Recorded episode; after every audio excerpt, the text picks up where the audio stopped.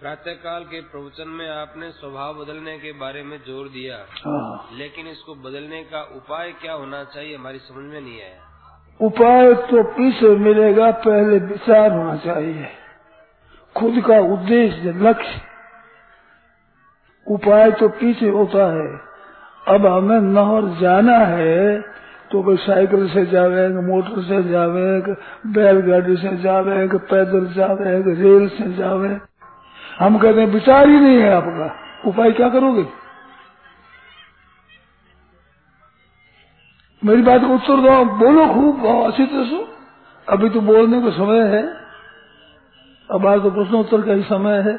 काटो मेरी बात को। मैं नाराज़ नहीं होऊँगा।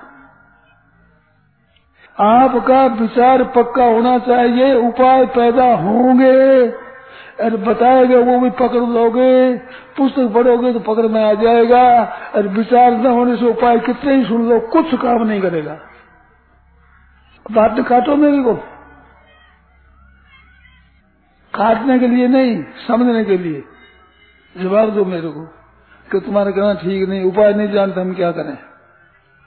बोलो। तो उपाय मुख्य है तो आपका विचार मुख्य है बताओ। आप बताओ।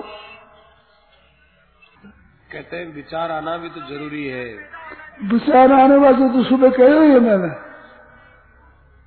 विचार पैदा होने की बात मैंने कह दी मैंने तो बीज बो दिया खेती कर दी। आपकी निपसेगी आप करोगे तो बीज में मैंने तो खेती कर दी।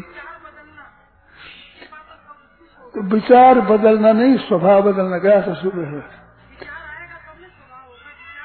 अच्छा विचार कर लोग देखो, मेरे तो बात मानने का स्वभाव है।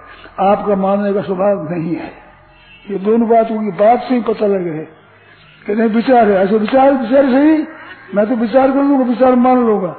अब विचार आपका होगा, तब काम होगा तो मेरे विचार से काम होगा। अरे, विचार तो आपका काम जाएगा तो मेरा विचार काम जाएगा।